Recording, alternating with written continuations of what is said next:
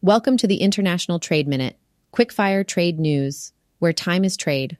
We are your go to podcast for rapid and concise updates on trade and law, designed specifically for busy trade professionals. Sponsored by Reidel Law Firm and prepared by seasoned trade attorneys, our twice weekly podcast packages your essential trade updates, all in the time it takes to enjoy your coffee break. Subscribe now on Apple Podcasts, Spotify, and Google Podcasts, and join the conversation with a network of like minded professionals on LinkedIn. Where time is trade, make every minute count. In today's episode, we're diving into a collection of critical news stories that are reshaping the world of international trade. From legal battles to regulatory changes and compliance challenges, we've got you covered. Let's get started. Our first story today the Bureau of Industry and Security, or BIS, has dismissed appeals from two companies, a Turkish airline and a Russian tour company, who claimed they were mistakenly caught up in a temporary denial order related to Russia. This denial order, known as a TDO, can have serious implications for businesses involved in international trade. Let's get into the details. In June, BIS renewed a denial order against Russia's Nordwind Airlines, accusing them of illegally operating flights to Russia. As part of this decision, they also added the Russian tour company Pegas Turistik to the scope of the TDO due to its ties to Nordwind. This move raised concerns for Pegas Turistik, who believed they were wrongly implicated and requested BIS to publicly clarify that they had not violated U.S. export controls and were not subject to the TDO. Similarly, Southwind Airlines, a Turkish airline, found itself indirectly linked to the TDO. BIS had mentioned in the Nordwind TDO that Pegas Turistik had chartered with an unnamed Turkish airline, which began flights to Russia shortly after the imposition of stringent Russia related export controls. This reference led to misunderstandings among Southwind's business partners, including Pratt and Amp Whitney, who inferred that Southwind might have been involved and decided to cut ties with the airline. Southwind requested BIS to provide an email confirming their compliance with export controls, but the email didn't fully resolve their concerns. Both Pegas Turistik and Southwind Airlines filed appeals in August, seeking a public acknowledgement from BIS that they were erroneously added to the TDO. However, an administrative law judge, Tommy Cantrell, ruled that they had no standing to appeal because BIS didn't name them directly in the TDO. Cantrell emphasized that his role was limited to determining whether the companies named in the TDO were related to Nordwind and whether the TDO was justified to prevent evasion. Since neither Southwind nor Pegas Turistik were explicitly named in the TDO, he couldn't rule on their appeals. In response to the dismissal of their appeals, BIS confirmed that both Southwind Airlines and Pegas Turistik are not subject to the license requirements and prohibitions in the Nordwind TDO. Up next, the Bureau of Industry and Security, or BIS, has issued a new recommendation for U.S. exporters. They are calling on companies to require their customers, especially those outside of the U.S. led Global Export Controls Coalition, to sign written compliance certifications when shipping items that fall under specific high priority harmonized system codes. While these customer certifications or end user statements are not mandated by law, BIS believes they are a crucial tool in preventing the diversion of controlled items to Russia. This guidance is especially relevant if your business deals with certain electronic integrated circuits, radars, capacitors, and other items listed on the first page of the BIS guidance. BIS emphasizes that this is a best practice recommendation, and it's not meant to replace any existing measures that companies have in place to mitigate diversion risks. However, they strongly encourage all exporters to review the guidance and consider implementing it. So, what exactly should these certifications include? According to BIS, they should contain the following information. The full name and address of the customer, the customer's line of business, their website address, their role in the transaction, a copy of the business license for new customers, details about the activity the customer intends to undertake with the item, the name and address of the known end user if the customer is not the end user, a list of items covered by the transaction, confirmation that a license is required if exported to Russia or Belarus, an attestation that the customer will comply with the export administration regulations and will ensure that these requirements are passed down to other parties in the transaction.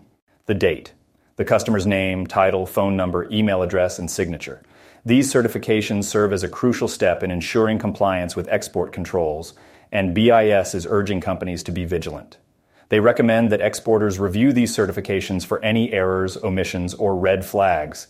For example, if the customer's line of business doesn't align with the exported item, or if the phone number doesn't match the country where the customer or end user is located, it could raise suspicions. This guidance from BIS follows their recent expansion of the list of common high priority items that exporters need to closely monitor for potential diversion to Russia. An official from BIS mentioned that they are making an all out push to ensure that the industry, including forwarders, is aware of the risks associated with shipping items falling under these harmonized system codes. Our next story takes us to London, where the Bureau of Industry and Security, BIS, has been increasingly using a unique tool to regulate international trade. It's called the Is Informed Letter, and it's causing quite a stir among businesses and trade experts alike. According to Nancy Fisher, a Pillsbury trade lawyer, BIS has been actively sending out these Is Informed letters to companies, warning them that some of their currently unrestricted products may require an export license before they can be shipped. This practice has caught the attention of many, particularly because it seems to lack consistency. Some companies are receiving these letters, while their competitors are not. Fisher said, We're seeing more and more of this as a tool to try to get ahead of BIS efforts to regulate emerging technologies. The main issue at hand is the perceived unfairness of the process. Fisher points out that the challenge lies in the fact that the items mentioned in the is informed letters are not on the export control list, and they are not being treated uniformly for all companies. This inconsistency creates competitive challenges within the industry. According to Nancy Fisher, if you're a company that got this letter and maybe your competitor didn't, you might actually be sitting in a situation where your products are restricted from going to China, but your competitors' products aren't. Fisher highlights that these letters are primarily targeting sensitive exports to China, particularly in areas such as quantum and semiconductor technologies. As Fisher mentioned, I do think this is something industry needs to have a conversation or continue to have a conversation in a lot of the expert working groups with the government to make sure that we're right sizing the rules. While BIS has not officially commented on this matter, it's clear that these is informed letters have garnered significant attention and concern within the business community. In related news, the Semiconductor Industry Association has raised objections to these letters citing instances where certain chip companies had to halt sales before new regulations were even announced.